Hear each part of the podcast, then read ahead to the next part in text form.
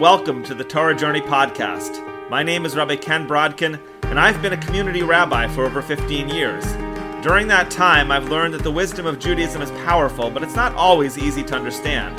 Our weekly podcast will enrich your journey and give you practical advice about how to apply the wisdom of Judaism to your life. We'll offer you insights based on the Parsha, current events, the Jewish year, and more. This is the Torah Journey podcast.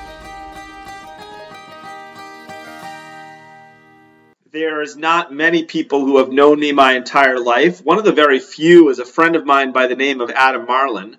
My birth occurred when Adam was three years old, one of his earliest memories.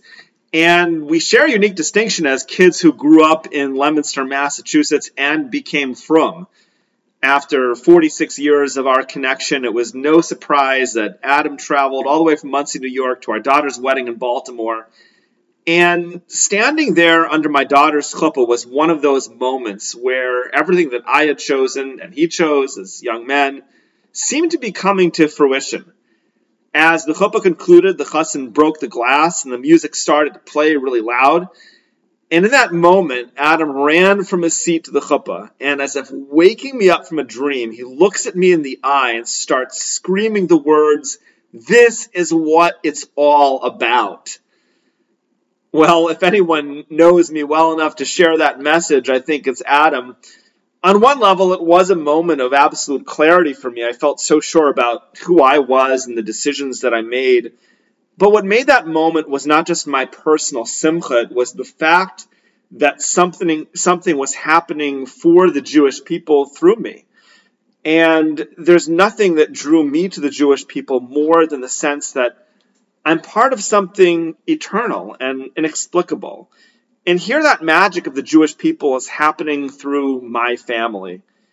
In today's podcast, I'd like for us to consider that magic of the Jewish people and what it means for us in our paths as we look past the high holidays and we start a new year of 5782. There are many miracles our ancestors experienced during the Exodus and the conquest of the land of Israel, as well as in the days of the Bayis Rishon, the first temple. Yom Kippur too was a day when our ancestors experienced miracles as the Kohen Gadol emerged at the end of the day from the Kodesh HaKadoshim, from the Holy of Holies. In our times, though, it can feel hard to find miracles. But one miracle we experience is the eternal life of the Jewish people. It's a miracle I feel every day as a Jew who grew up in a small town in central Massachusetts where, frankly, there was very little Jewish future. The life of our people is miraculous. We're a tiny group, a fraction of a percent of the world population, less than a margin of error in a Chinese census. And yet, our bedrock of morals and ethics has so moved the needle for human purpose. There's no Hittites, Jebusites, or Canaanites hanging around New York, Tel Aviv, or Los Angeles, but there's Jews in all of those places. I just look at my own community here in Portland, Oregon, far flung though it seems, and yet in many regards, Torah is thriving here. Egypt and Bavel's suns have set, along with every other ancient empire, and yet the Jewish people today are an international Mamlechet Kohanim, kingdom of priests. Our beginnings were miraculous. When Hashem told the childless Avram that his reward would be very great, Avram responded that God had not given him any seed and his servant would likely inherit him.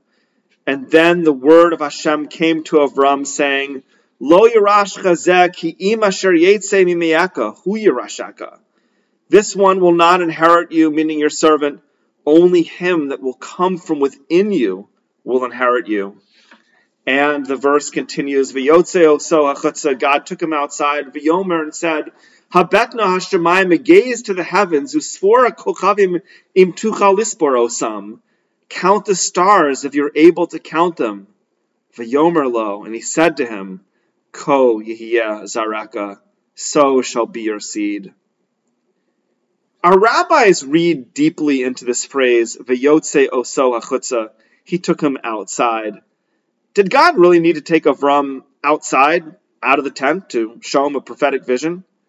The Midrash comments, God took Avram to a place outside above the stars, Hashem took Avram outside his natural view of the world. You think you won't have children? Think again. Look at the stars and see if you can count them. So shall be your seed.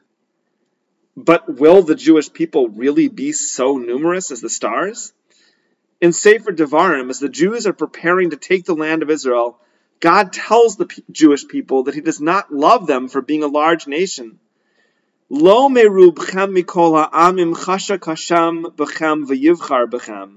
Not because you are more numerous than all the peoples did God desire you and choose you. Ki atem ha'ma'at mikol ha'amim for you are, in fact, the fewest of all peoples. And so, if Sefer Devarim indicates that the Jewish people are small, which is it? Are we the smallest of peoples? Or are we numerous like the stars? A careful reading of the verses in Genesis shows another layer to the verse. Gaze at the stars and count them if you're able to. Ko zaraka so shall be your seed. Look at the stars and see if you can put a number to them. Are you able to put a number to them? Probably not. Just as the stars defy quantification by human observers, so too your seed will defy numbers, living a national existence that cannot be quantified or described in normal terms. And if the and if the stars indicate a natural order by which the world operates, the Jewish people are above that. As the Gemara in Shabbos teaches, Ein Mazel Yisrael, the celestial signs hold no sway over the Jewish people. The Gemara illustrates this with a story about Rabbi Akiva. Rabbi Akiva had a daughter, but the astrologers informed Rabbi Akiva that she was destined to die on her wedding day. Rabbi Akiva was distressed by this matter. As it happened, on the day of her wedding, Rabbi Akiva's daughter took her brooch and stuck the pin in the wall, inadvertently lodging the needle into the eye of a poisonous snake behind her. She didn't realize what happened, but later the dead snake was dragging behind her from the pin. Upon seeing this, Rabbi Akiva asked her what merit did she have, and his daughter responded that during the banquet, a pauper came to the doorway but everyone was too preoccupied to hear him. I stood up, she said, and took the portion of food that had been given to me, and I gave it to him. Rabbi Kiva looked at her. Mitzvah ka'avdas. You have done a mitzvah, he remarked. Then Rabbi Kiva went and expounded, Tzedakah tatzil mimavis. Charity saves from death. Here was Rebbe Akiva's daughter on the day of her wedding, beginning her Jewish home. If she was in danger for some natural reason, through her mitzvah, she transcended. Ein Mazel Yisrael. The celestial signs hold no sway over the Jewish people. There might be a natural order, but through mitzvot we cling to God and rise above nature.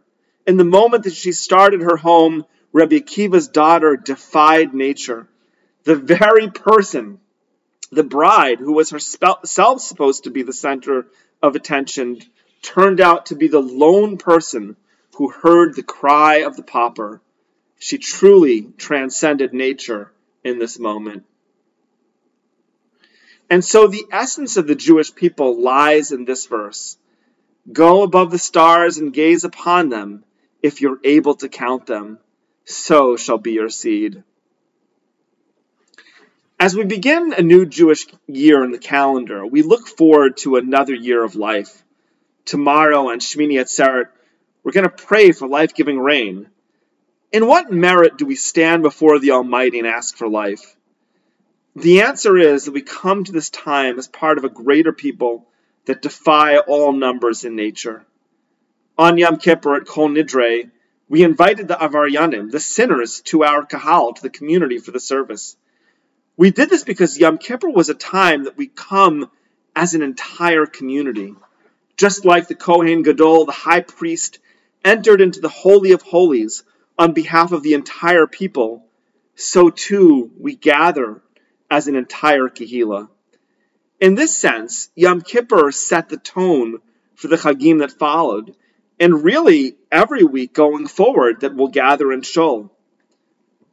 Like the rest of you, in my own journey, I have moments of doubt and moments of clarity. Coming together in Minyan with the greater Jewish community amidst our fellow Jews is a time that we remember what it's all about.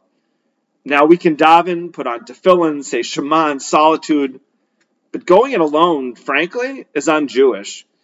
Even in the days of a pandemic, we need to actualize ourselves and come together as a people. And the way that we do that is by getting together as a kahal before Hashem. There is an individual in our community who's very cautious, and appropriately so, about the virus. He recently told me that coming to Shul this year in Rosh Hashanah reminded him how much his soul needs this. He's right. His soul needs this. And by this I mean that we come together as a Jewish people in serving Hashem because we are part of the Jewish people. I think about how much people go through to make public tefillah, public davening happen. We accept discomforts to be barov am, to be in the multitude, showing up in public, and even masking for hours so that we can pray together. We even make spiritual sacrifices to be together. In halacha, we apply various leniencies for davening times to make a minyan for the maximum number of people to attend. But why?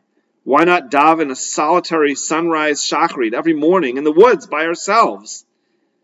And the answer is that no individual Jew can achieve the merit of the community. So, as we look past the high holidays towards the fall months, think about your connection to the Jewish people.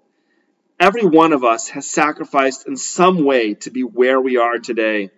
Be proud of that sacrifice because you are an integral part of us. Consider how you can deepen your connection to the Jewish people this year. When you show up to a minyan, remember you're needed, your presence matters. And remember to ask yourself, what's your next step of growing into a deeper connection with the Jewish people? Thanks for being with us today. I'm Ken Brodkin, and this is the Torah Journey Podcast.